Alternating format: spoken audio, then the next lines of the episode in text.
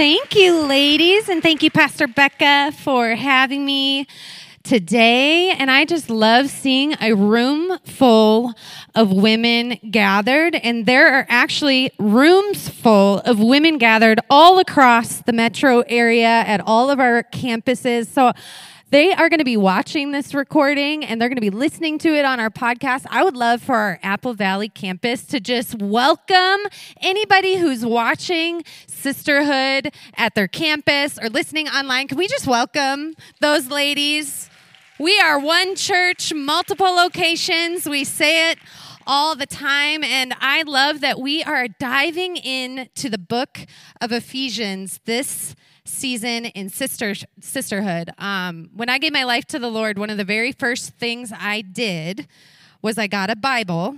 And then I said, What do I do with this? I have no clue how to read this. I don't even know what chapters or verses are. And so I joined a women's Bible study and took a deep dive we were learning from like Beth Moore. Who loves Beth Moore? She's just like a champion woman of Bible teaching. I love her.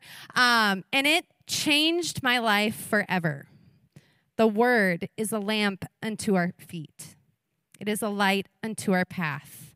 The word is powerful and it's transformative. When we dig into the word, he will change our lives. And so I'm excited that we are diving in to the book of Ephesians. Last week we learned from Paul's first prayer written in Ephesians 1 that we have access through the Spirit to divine wisdom and the revelation of Him.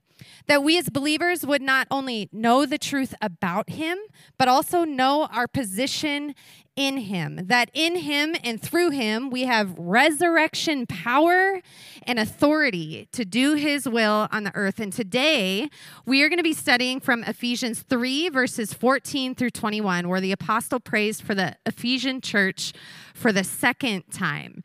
And what I love about this, when we were planning for Ephesians and we were divvying out lessons, I got this lesson. I didn't ask for it, but they're like, hey, we'd love for you to write on Ephesians 3. And I was like, what? Why does that sound so familiar? Well, I'm going to date myself. Do you guys remember when blogs were cool? uh, I had started a blog long time ago, and my key verse was Ephesians 3 14 through 21. So, this, these verses have meant a lot to me in my life as I've grown up in the faith. Um, and before I dig in to this prayer, I want to set it up because Paul starts his prayer in Ephesians 3 3:14 saying, "For this reason." And whenever you read the word of God and you start reading a verse with a statement like that, it's important to go and read the verses that precede it to gain context for what you're about to read. So, what was Paul praying for? For what reason was he praying for the church? Well, that is found in Ephesians 3 7 through 13, where he says, Of this gospel I was made a minister according to the gift of God's grace, which was given me by the working of his power. To me, Though I am the very least of all the saints, this grace was given to preach to the Gentiles the unsearchable riches of Christ, and to bring to light for every, everyone what is the plan of the mystery hidden for ages in God who created all things, so that through the church, the manifold wisdom of God might now be known to the rulers and the authorities in the heavenly places. This was according to the eternal purpose that he has realized in Christ Jesus our Lord, in whom we have boldness and access with confidence through our faith in him. So I ask you not to lose heart over what I am suffering for you, which is for your glory the people in Ephesus knew. Paul was writing this letter while in prison, and Paul is appealing to the church, asking them not to lose heart, not to grow weary, not to lose courage in their faith because they know he is suffering. He didn't want the church to be bogged down with discouragement because he was in jail for preaching the gospel. He was on mission. He was doing exactly what God had called him to do and graced him to do. Paul had a kingdom perspective. He knew that his ministry would mean personal suffering, but he also knew that there was an eternal value being produced as he shared the gospel, even from prison. And if I were doing soap right now, I would be asking myself, what would it look like for me, for us as believers, to carry that same mindset? To have a kingdom perspective that pushes us outside of our comfort, a mindset that places the advancement of the gospel over our own desires, a heart so submitted and so surrendered to God that says, Your will be done, Lord, not my own. So now we know the context of Paul's second prayer. Let's read it together in Ephesians 3 14 through 21. This is Paul praying for the church. I pray that out of his glorious riches he may strengthen you with power through his spirit in your inner being so that Christ may dwell in your hearts through faith. And I pray that you, being rooted and established in love, may have power together with all of the Lord's holy people to grasp how wide, how long, how high, how deep is the love of Christ, and to know that this love that surpasses knowledge, that you may be filled to the measure of all the fullness of God. Now to him who is able to do immeasurably more than we all than all we ask or imagine according to his power that is at work within us. To him be the glory in the church and in Christ Jesus throughout all generations, forever and ever. Amen.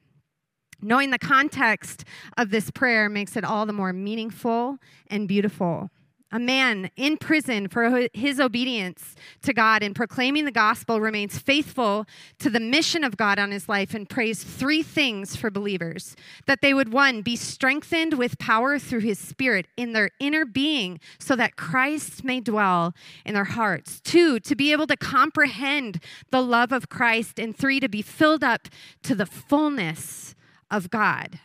So let's unpack each of these things, starting with Paul's first request that they would, one, be strengthened with power through his spirit in their inner man, so that Christ may dwell in their hearts through faith. We are beings made up of a body, soul, and spirit. You may have heard that in Sisterhood or at Freedom, if you've ever been to the Freedom Encounter. Paul is praying that we would be strengthened by the Spirit in our innermost being, our souls.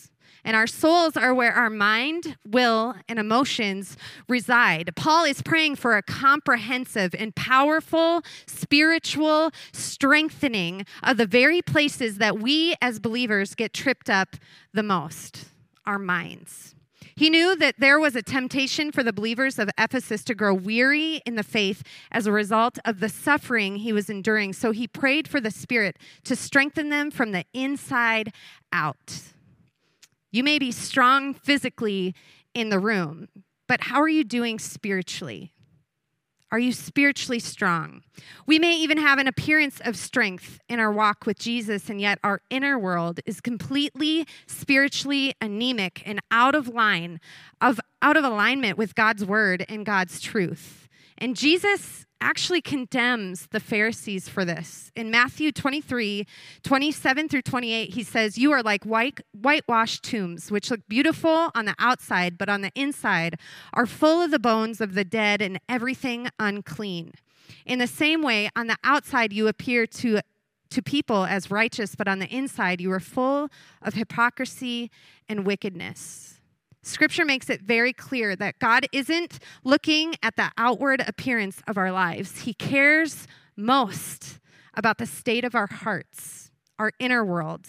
1 Samuel 16, 7 said, God sees not as man sees, for man looks at outward appearance, but the Lord looks at the heart. In Matthew 15, verse 18, but the things that come out of the mouth come from the heart, and those things defile the person. God knows that our inner world affects our behavior. What we think in our hearts, we do. This is why Paul says in Philippians 4, verses 8 through 9 whatever is true, whatever is honorable, whatever is just, whatever is pure, whatever is holy, whatever is commendable, if there is any excellence, if there's anything worthy of praise, think about these things. What you have learned and received and heard and seen in me, practice these things, and the God of peace will be with you. What we think in our hearts, we do. So think on these things, and the God of peace will be with you. That's an amazing truth that we can grab hold of. As believers, we need to grab a hold of this prayer and ask God to strengthen us in our inner being. Why? Because on the other side of it is a promise of Christ dwelling in our hearts. Paul asked that Jesus would live in these believers, even as Jesus promised in John 14 23, where he says, If anyone loves me, he will keep my word, and my Father will love him, and we will come to him and make our home with him. Two ancient Greek words convey the idea here to live in. One has the idea of living in a place as a stranger, and the other has the idea of settling down and making a place a permanent home. The word dwell uses the ancient Greek word for permanent home in this verse. Jesus wants to make himself a permanent home in you. He wants to settle down in your heart and not just visit as a stranger when you're having a good day, right? He wants to be in your heart, a part of your life every single day. And we need spiritual strength to let Christ dwell within us because there is something that is naturally resistant to the indwelling Jesus. Our flesh gets in the way of Jesus dwelling within our hearts. And that's something that can only be conquered as the Spirit of God gives us victory through faith. So when we feed faith, fix our eyes on God, and depend on the Spirit to give us spiritual strength, we actually make space for Jesus to dwell in our hearts. And when Christ dwells in our hearts, we become rooted and grounded in his love rooted in, the, in this context is like having a tree which lays hold upon the soil, twisting itself around the rocks that can't be upturned. Grounded is like a building which has been settled as a whole and will never show any cracks or flaws in the future through failures in the foundation. God is calling us to be rooted and grounded, and it's from this place Christ dwelling in us, being firmly rooted and grounded in his love, that we are able to do the second thing that Paul is praying for us to comprehend and know the love of Christ. And this is the second request of Paul's prayer for the believers in Ephesus. And we're going to camp here for a majority of the teaching because understanding this affects so much of our lives as believers. Comprehending and knowing the love of Christ is the foundation of Christianity and the gospel. And we see this in the famous verse of the New Testament, John 3:16, for God so loved the world that he gave his only son that everyone who believes in him will not perish but have eternal life. God's love is the reason that we can have hope for a future and the foundation of everything that we stand on as believers. And Paul is praying that believers would be able to comprehend this together in community. That's why I love places like Sisterhood, where you're diving into the Word of God. You're discovering what it means to live out faith, and you're doing it together in community. That is God's idea. He wants us to do it in community. And my prayer is that we as a community today or tomorrow or whenever you hear this would leave with a greater comprehension and awareness of God's love for you personally. Comprehend in the Greek conveys the idea of apprehend. Paul is praying that they would be able to fully grasp, understand, and take hold of the love of Christ that already resides within them a love that is vast and complete, a love that has no end. The believers have already accepted Jesus into their hearts through faith, which means that they are already rooted and grounded in his love. Verse 17 says, You being rooted and grounded in love. The foundation of love has already been laid, and now Paul is praying for them to fully grasp this and apprehend what that love is and what it means. And there are four different kinds of love represented in the ancient Greek language. You guys may have heard of this before, it'll be a good review for you, but there are four different kinds of love. The first is eros, and um, it's described as we might guess from the word itself as more of an erotic love, okay? It refers to a passionate and sensual kind of love. That's eros. Then there's storge, and this is the second word for love, and it refers to a familial kind of love, um, the kind of love that there is between like a parent or a child or between family members in general. And then there's philia, which is the third word for love, and this speaks of a brotherly friendship and affection. It's a love of deep friendship and partnership, and it is sometimes described as the highest form of love which man on his own, without God's help, is capable of. And then there's this final one, which I'm sure you've all heard about agape. And this is the highest form of love. It's a love that loves without changing. It's a love that isn't based on feelings, but a choice, denying self for the sake of another. It's a love so great that it can be given to the unlovable or the unappealing. It is a love that loves even when it's rejected. Agape love gives and loves because it wants to. It does not demand or expect repayment from the love given. It gives because it loves. It does not love in order to receive.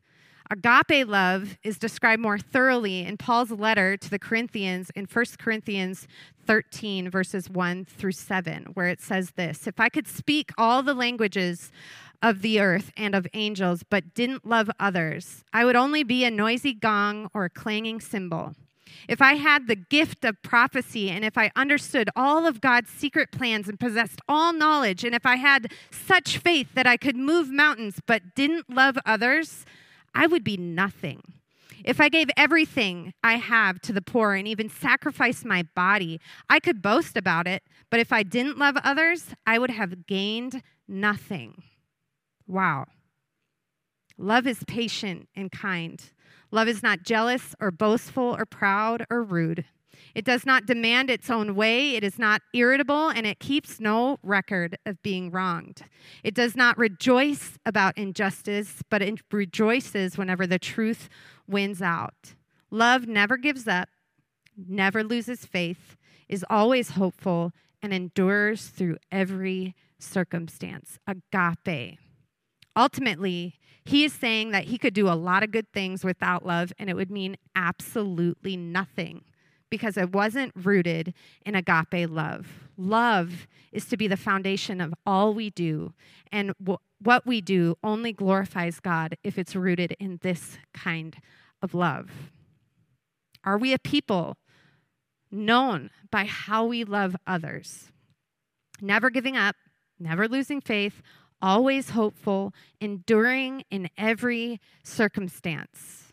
Immediately after Paul writes this prayer in Ephesians 3, he begins Ephesians 4 with this Therefore, I, a prisoner of the Lord, urge you to walk in a manner worthy of the calling which you have been called, with all humility and gentleness, with patience, bearing with one another in love, being diligent to keep the unity of the Spirit in the bond of peace. Sounds a lot like 1 Corinthians 13, right?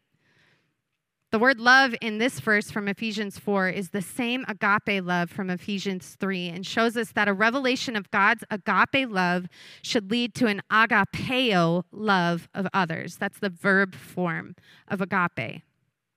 Action flowing from the agape love within us glorifies God because agape is the purest form of love the purest expression of God's love for us. And when we love others from this place, they experience God's love through us. And it's just an amazing thought to think that we, if we can adopt this form of love, can minister to others and others can encounter Him through us when we love this way. And they can actually feel the exchange of God's love through us as vessels of his love. I just think that's amazing to think that God wants to partner with us in that way. 1 John 4 7 through 21 affirms this and paints this picture beautifully. So I'm going to read it together. 1 John 4 7 through 21. Dear friends, let us love one another, for love comes from God.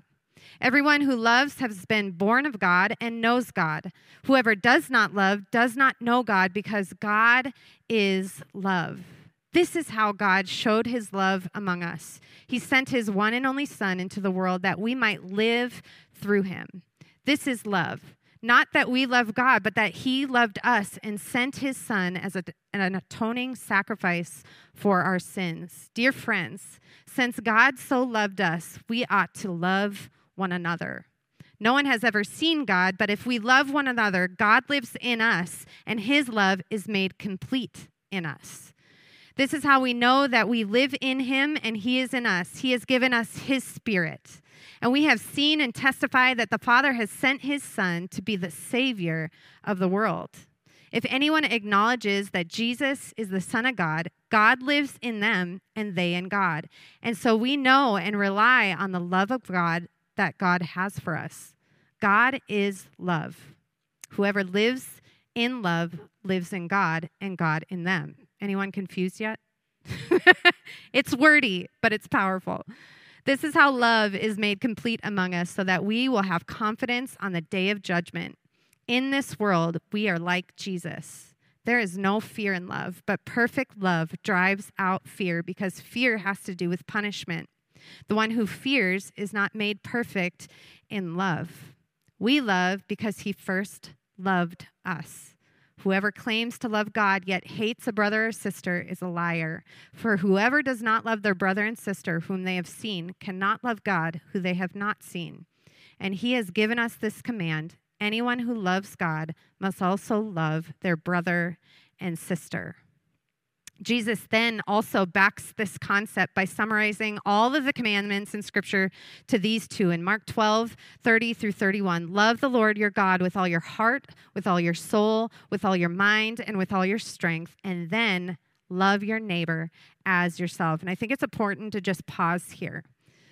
I just read you a really lengthy passage of Scripture that, as I'm reading it, you could be like, oh, what? like it's just love, love. Okay, I got to love here and I got to love God and God loved us and it's just it can be confusing. Jesus summarizes it and says, "Here's how you do it. Love me with all your heart, mind, soul and strength. When you do that, you're going to be able to love your neighbor the way I want you to." It's not backwards. I think a lot of times, especially as new believers, if you're a new believer in the room, you hear the world tell you, but you're supposed to love. You're supposed to love, love, love, right? Yes, we are supposed to love, but the first thing we do is love the Lord our God with all our heart, soul, and mind. Jesus then transforms us and gives us the ability to love people the way they need to be loved. And where there is love, there must be truth. It's not loving to not tell the truth, but there's a loving way to tell the truth, right? And so there's a world out there that's looking for love and they're looking in all the wrong places. I was one of those people. God wants us to be loving, yes, but we can't do that if we're not first loving Him because He is the source of love. And when we love Him, He imputes that love in us, and we are able to love the world the way He wants us to. We can't get it backwards. We can't say, I'm loving my neighbor, therefore I'm loving God. Yes, it's backwards. Love the Lord your God with all your heart, soul, and mind. Pursue Him and watch Him use you to transform people around you by His love but you have to get it first with Him. It has to come first from Him. All right, I just went way off my notes, but that's okay. All of these verses that I just read, that we just went over, use the same word for love, either in the noun form of agape or the verb, for, verb form agapeo, okay? And this is the kind of love Paul prays for us to understand, to comprehend, and to apprehend. Again, when we love God, when we pursue God, He will give us the ability to understand, comprehend, and apprehend this love so that we can live out what God is calling us to live. Love God, love people. They go hand in hand, but you can't truly love people until you love the Lord, okay? So He is the perfect form of love. And true agape love flows out of us from Him. As stated earlier, when we open our hearts to Christ through faith, He takes up residence in our hearts. And Paul is praying that the church would grow in their awareness and their comprehension of this. Christ is already in them, and they're already rooted and grounded in His love. Now they need to be able to comprehend it and start to live from that place. And Paul says this kind of love surpasses knowledge, meaning it just can't be known by the mind, okay? This love isn't just known about, it's known from deep within us. We only truly know if it resides in us through faith in Him. And it's experienced first then it's known. That means I can't just stand up here and tell you all about God's love. You have to experience it for yourself. That's again why it's important to love the Lord your God with all your heart, soul, mind, and strength. Why? Because He wants you to experience it first so that you can then live it out. If you believe in Jesus, this agape love is in you already, it's available to you. Do you perceive it tonight? Do you perceive his agape love for you tonight? If not, ask God to give you a fresh, fresh revelation of his love today. Make space for him to show you and anticipate him doing it. Thank him for it and ask for eyes to see it and a heart to sense it. He will do it if you ask. When, when Christ dwells in our heart and we grab hold of his agape love, Paul then prays that the church would be filled up to all the fullness of God. And that just mind boggling to me that we can be filled up to all the fullness of God, the God who created the heavens and the earth and everything that we see in nature. We can be filled up with his fullness. That's a wild prayer to pray for the believers, right? Paul is asking God to fill these Christians unto all the fullness of God. He wanted them to experience life in Jesus Christ, the fullness of God, to be filled to their capacity with Jesus. Colossians 2 9 says, For in Christ lives all the fullness of God in a human body. If the fullness of God lived in Christ and Christ dwells in us, then we have the fullness of God in us. Is that not crazy to try to comprehend? It's wild to me. And I don't know about you, it's hard to wrap my head around that. Paul's prayer and God's purpose and desires that our whole being may be so saturated and so charged with his indwelling presence that there would be no capacity for any more. Wow. That we'd be fully content, filled to full measure of Christ. Because contentment in this life, life doesn't come from having full houses Nothing in the material world has the power to satisfy our deepest need. True biblical contentment comes when we are full of Him. Philippians 4 11. I have learned that in whatever situation I am to be content. I know how to be brought low and I know how to abound. In any and every circumstance, I have learned the secret of facing plenty and hunger, abundance and need. I can do all things through who? Him who strengthens me. Notice who Paul depends on for his own strength. He experienced all of life's up and downs and learned the secret to remaining content in all of it Jesus. And it's from this place as believers we are to operate because before we can do anything of kingdom value for God, we need to have a personal encounter with God and be filled with Him. Paul didn't say, I can do all things through myself, right? I can do nothing apart from Christ, is what he's saying. Everything he did was empowered by the Spirit of God moving through him. And the same is true for us in this room. We can do all things through Christ. We can be content in all circumstances. How can a man in prison be content in all circumstances? It is only by the power of God, the Spirit of God moving in us and through us, that we can be content in Him. The things Paul prayed for spiritual strength, the indwelling Jesus, experiential knowledge of God's love, and the fullness of God belong to us as children of God, but they must be received by believing prayer and actually can be furthered in the lives of others by our prayers for them. That's amazing. There is power in the prayers that Paul prayed for the believers of Ephesus, and the impact of his prayer lives on in us and will live on for generations to come. Prayer is powerful. Scripture says in 1 Thessalonians 5:17 to pray without ceasing. James 5:16 the prayer of a righteous person is powerful and effective. Is the love of Jesus so full in you that it leads you to praying for the world around you? I don't know about you, but if you turn on the news or you get on Instagram, you don't have to be on it too long to realize that the world needs the supernatural power of God to move. Israel, Palestine, everything that we see. We are not powerless here in America. We have the Spirit of the living God in us. We have authority given to us by Jesus to pray. And when we pray, things shift. The atmosphere shifts. We don't battle flesh and blood, but the principalities of this world. You are not powerless sitting at your tables tonight.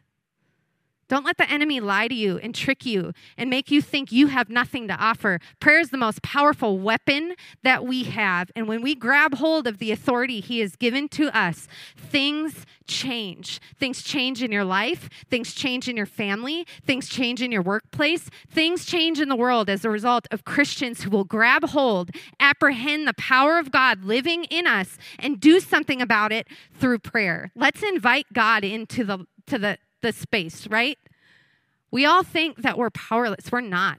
We have been given unmatched power. The creator of the universe resides within us by his spirit.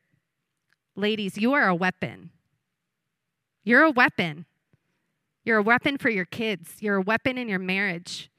Pray and watch him move on your behalf. When we apprehend God's love for us and are filled to full measure with Him, we live differently. It compels us into action because what we think, we do. Goes back to the beginning of the message. What we think in our hearts, we do. And all of this sets the table for Ephesians 4, where Paul uses the transition word, therefore. Now, therefore marks the transition from doctrine to duty, principle to practice, position to behavior.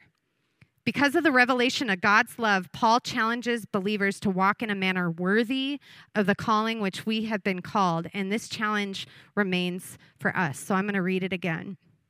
Therefore, I, the prisoner of the Lord, implore you to walk in a manner worthy of the calling which you have been called, with all humility and gentleness, with patience, showing tolerance for one another in love, being diligent to preserve the unity of the Spirit in the bond of peace. The word worthy in this verse is axios in the Greek, and it means weight. Literally, it means leading a balanced life, actions being consistent with your words when Christ dwells in our hearts, when we comprehend and apprehend his agape love and are filled up to the fullness of God, we can rest in the truth that he is able. He is able to do immeasurably more than we seek or immeasurably more than we ask or imagine according to his power that is in work within us. That's how he ends his prayer. He forms us into his image, refines us, molds us, and our actions begin to match the inner working of the Holy Spirit. God is able to do this in your life tonight. Not beginning with eternity on the other side of heaven. This power works in us here and now. And when we, the church, understand and walk in that eternal purpose and power, God will be glorified, not only now, but in all generations, forever and ever. That was Paul's prayer. So, as you digest this at your tables, I would love for you to read this prayer out loud and take some time to assess what parts of Paul's prayer do you need to activate in your life. He was praying for the church of Ephesus, but this prayer lives on in us. And when we take hold and grab hold of the truths in this passage of Scripture, our lives are transformed and changed as we're conformed into the image of Christ. So maybe you need spiritual strength tonight to do what God has called you to do. Maybe life has distracted you and your inner world isn't matching what you're projecting on the outside. I think tonight Jesus wants to realign your heart. And ladies, this is a safe place. This is a safe place to share with your table where you're truly at. We cannot ask God to change our lives if we're not willing to be honest with where we're truly at. He meets us when we're honest and when we say, hey, we got to get it back in alignment, right? And there's no shame in that. He loves when we come to him like that. I don't know if you have kids in the room, but when your kid comes to you and asks for help, there's nothing more endearing as a mom when my daughter finally gets to the end of herself and it's like, okay, mom, I need you, right? like, that's God's heart for us. He's ready, He's waiting. He wants to help bring this about in your life. Maybe you need a fresh revelation and experience of His love for you. Or maybe you need a greater awareness and the ability to apprehend the power of God that already resides within you. It's in you. I believe that every one of us in this room can walk away tonight with something to apply. So let's take some time to share in community what we're going to take away from this and apply this week. Meditate on it, think on it. Like you don't have to take everything. I just talked a lot about a lot of different things. You don't have to take all of it. Take one thing and apply it to your life and watch what he does. So I'm going to pray for you and then you can go into your table time. God, I thank you for the power of your word. God, I thank you that you want to do a new thing in the women represented. God, that you want them to grab hold of, apprehend the truth that Paul prayed for them. God, I pray right now that they would feel safe to just fully be who they are, where they are, and God, that you'll reveal to them the ways in which you want to speak tonight to every heart, every soul, every person represented Jesus. You want to do a new thing in their life. And so I pray that you would have your way, Holy Spirit, that you'd go forth and have your way in the hearts of these women. In Jesus' name we pray. Amen and amen.